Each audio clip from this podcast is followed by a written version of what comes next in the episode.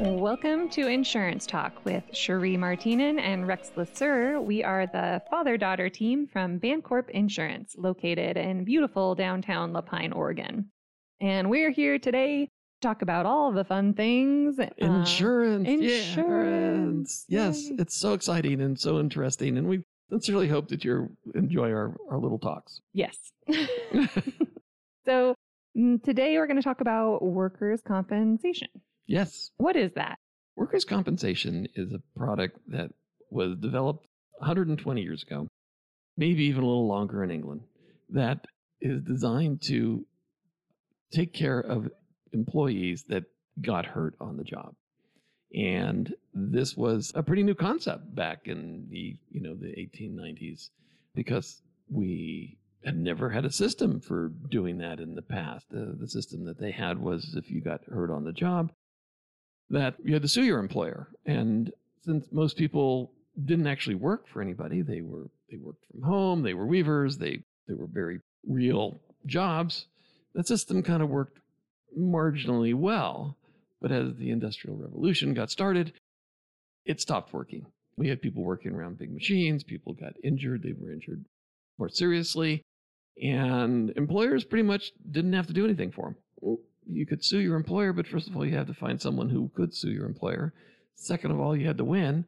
And there are some built in defenses for employers that pretty much made it impossible for employees to sue their employer.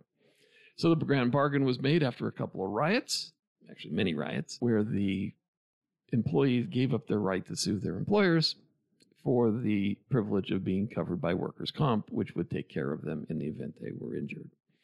So over the last 120, 30 years, this product has developed. It hasn't changed that much.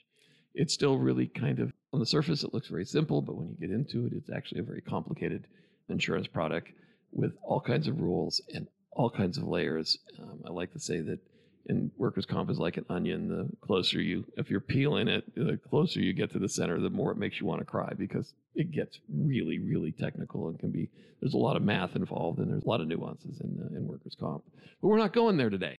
We're going to talk about who needs to have workers' comp, and basically, if you're an employer, you need to have workers' comp. Now, that seems pretty simple. But I have people who come and tell me, says, well, they're not really employees, they're independent contractors. So I don't need to, res- I'm not responsible for them as employees because I made them sign this, you know, one page agreement saying that they were an independent contractor. Know, That's not how it works. and that's not how it works. It, it is not going to work. It's just sorry. It is not going to work. There is a full page of rules, and you can find it on the internet. If you call us up, um, we don't we have it on the website. I don't know if we still do it because it does change and get updated Yeah. every once in a while. But like you can go to the state website Site. of whatever state you live in and look up their rules. Work up their rules, and the the rules pretty much follow a pattern. And the pattern is is that if somebody is working and you are in control of when they show up, when they go home, what they do, and so on, they're an employee. If So- you say you take lunch here, yeah, that's like a good, That's a good an indi- indicator right good there. indication. If you give them the tools to do the job, that's a good indicator. If you tell them what to do, that's a good indicator. An independent contractor is someone who usually works via a contract. he's got he's got his fingers up, everyone, for like if you can't see them. Yeah, yes, yes. Air quotes. here. Contract. Air quote- quotes here. Contract. They provide their own tools. They they can come and go as they please. The only control you have over them is to tell them what you want done and how you want it done. And so if they independent contractor can come in at 10 and leave at 2, if there's a deadline, well then they obviously can't do that, but you can put a deadline on them, but you can't tell them that they have to be at the office and or at the job site at 8 a.m. They're there to do their job and then leave. And so that's an independent contractor. And if there's any question, give us a call saying, I've got these people who are, you know, not working for me, but they're independent contractors, but they're working on my site or working in my business. We'll pull the rules and we'll go through it and to help you determine whether or not you need to hire them like real employees and then cover them with workers' comp. I think the other one that's really common that we hear is the independent contractor needs to have more than one contract. Right. They so they can't just work for you and solely you Mhm. and own their own hours and come and go as they please. They Yeah. need to have a separate contract with another individual Mhm. doing similar work. Because then they're not independent if they don't. Exactly. So they need that second employer or third or 4th or mm-hmm. fifth to Yeah. show that they are independent of you Right. and that they don't rely purely on you for Yeah. all all income. Yep. Now, a lot of people get away with this, and they do it all the time, and they will until someone gets hurt. And then, as soon as someone gets hurt, then they want to turn a claim in, saying, "Well, I'm I'm an employee. I, wa- I got hurt," and the employer says, "No, you're an independent contractor." And the employee says, "Well, I didn't feel like an, an independent contractor. You may have called me an independent contractor, but I'm, I don't know." And so they go talk to an attorney. The attorney says, well, you know what we're going to do? We're going to go to state of Oregon and we're going to file a claim with the state of Oregon, considering that the employer did not have workers' comp. And then all of a sudden, the state of Oregon gets involved. And the state of Oregon has some really good attorneys and some really good bureaucrats, and they will tell you if that person is an independent contractor or an employee. It is their task to make everybody an employee that they can. So if they are going to interpret the laws and the rules so that more people are considered an employee than not.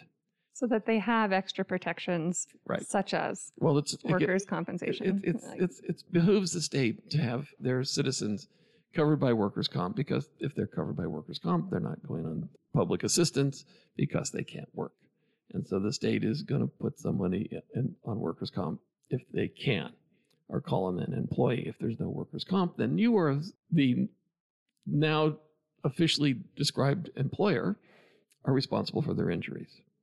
And that can be a lot of money. I mean, if someone hurt their back or someone is like it's it like maimed- knees, shoulders, shoulders, backs, death, you know, death, all, dismemberment. there's all the things that, that people do when they get hurt on the job. Uh, and the state of Oregon is likely to fine you. Now, I've not seen huge fines, but I've also never seen too many cases where the individual was seriously hurt and, you know, there was hundreds of thousands of dollars worth of, um, you know, Medical injuries and bills medical bills. yeah. Um, but a, a, fine from three to ten thousand dollars is not unheard of. So it is important that you. So do you have employees or do you Yeah, have independent independent contractors? It behooves you. It really does. You really should find out. You really need to look into it, because if you're trying to skate on it, it's really, really hard to skate on this. And you'll skate until you have a, until somebody gets hurt, and then and then it's a world of trouble. yeah, yeah, it's a world of trouble. So you know, play it straight. If you think they might be an employee, they probably are.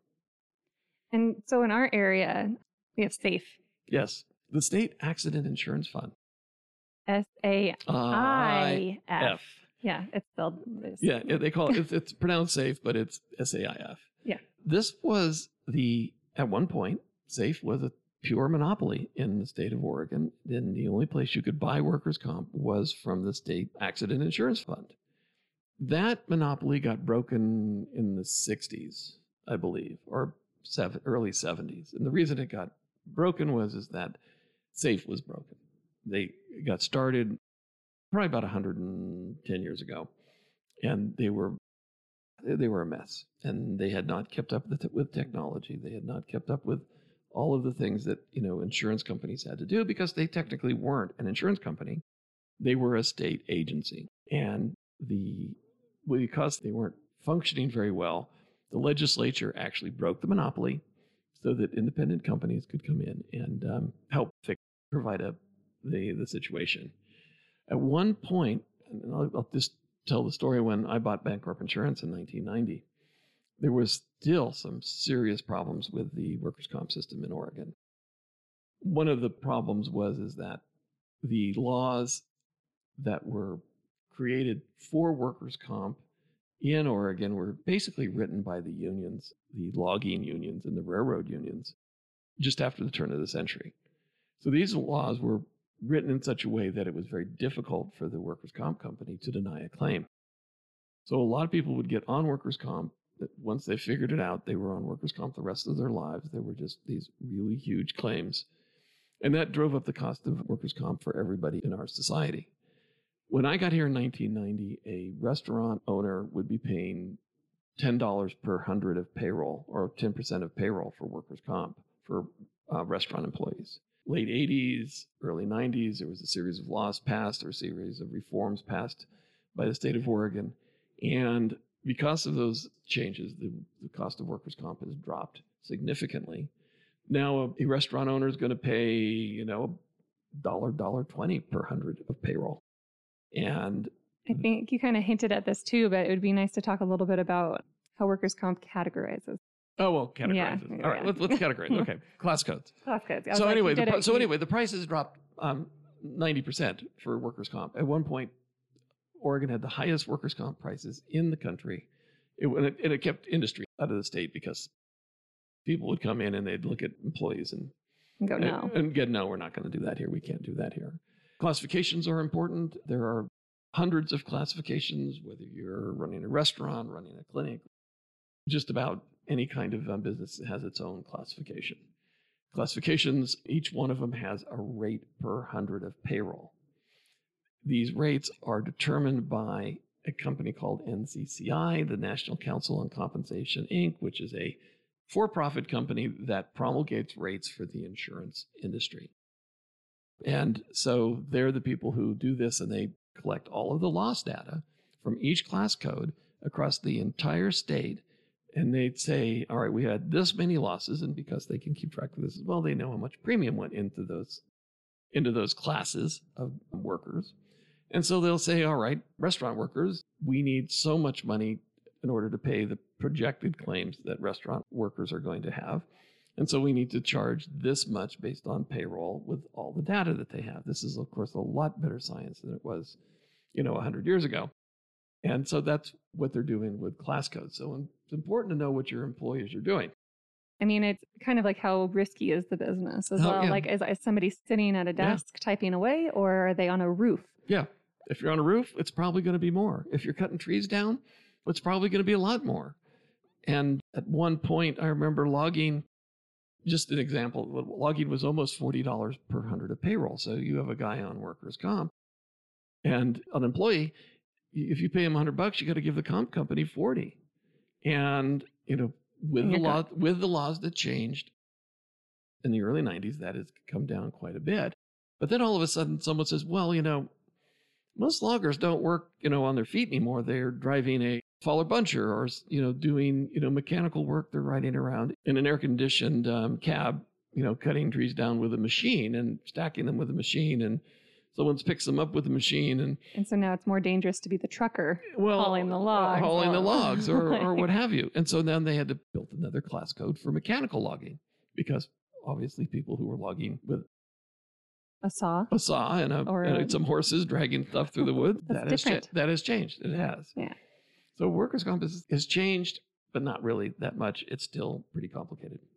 And I, I think when Rex was talking about how it's so layered and it's like an onion and it gets deeper and deeper and deeper, some of that is like those class codes. Yeah. It's like you you could say like, yeah, I fall trees, and then we're like, okay, how? Oh, yes. How are we going to do this? like, tell me all about it. Well, one of the things that people need to be aware of when they buy workers' comp is that there's something called an experience model. This is a very structured situation. You buy your first workers' comp policy, you have an experience mod of one. If you have your employees and nobody gets hurt and you go for three or four years and there's no claims, the insurance company is going to give you a positive experience mod, which would be expressed as a fraction of one Just so much math. which is so much math. So you would have a 0.6 experience mod, and that means that they're going to cut your premium by 40%. Now, let's say you, know, you have all of a sudden have some claims. Next thing you know, you're the other side of that, and you have an experience mod of 1.6. Well, then your insurance just went up 60%. Because they go, wow, this guy has a lot of claims. This has a lot of claims. This is done on a rolling forward three year average. so they let you mess up three years in a row, or they let you be great three years in a Uh, row.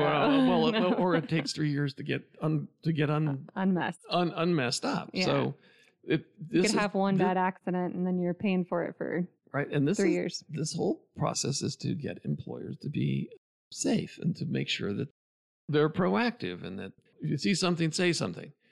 That you have safety meetings that you know you once a week or once a month You sit down with your entire crew and say, "All right, guys, you lift with your legs and not with your back. You you do this and do this. We oh or oh geez, Joe who worked for us, you know, just did this and he cut the tip of his finger off.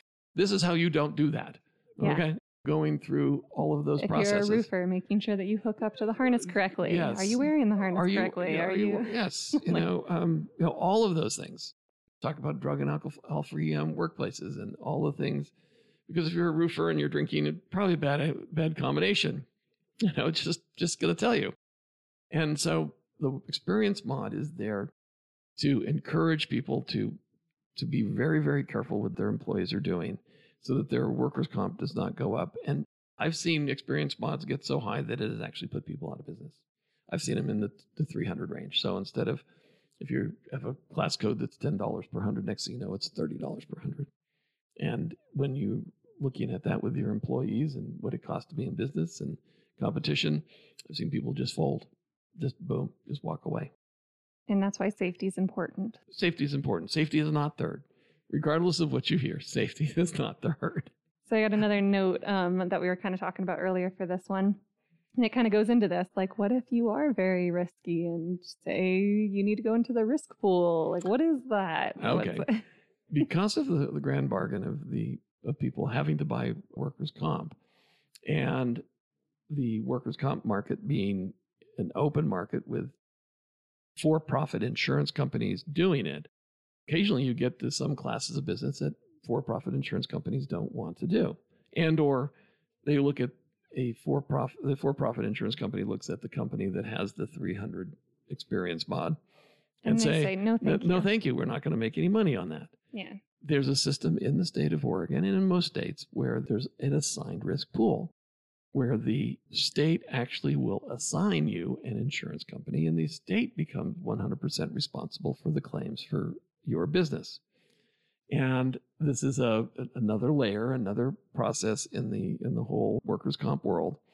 And if you are in the assigned risk pool, your insurance rates are probably between 30 and 50% more than they were if you're in an open market but you have to have workers comp and you can buy workers comp. So that's what they say. And says, well, if you don't like it, then don't hire employees.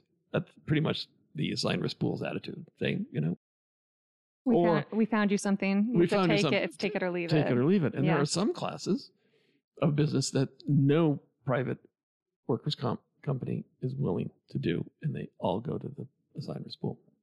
And private firefighters, an example, very hard to get into the into the open market.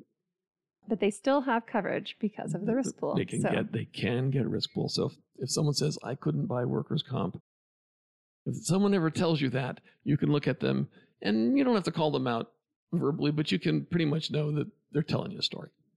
You can get workers comp it just might be out of your budget.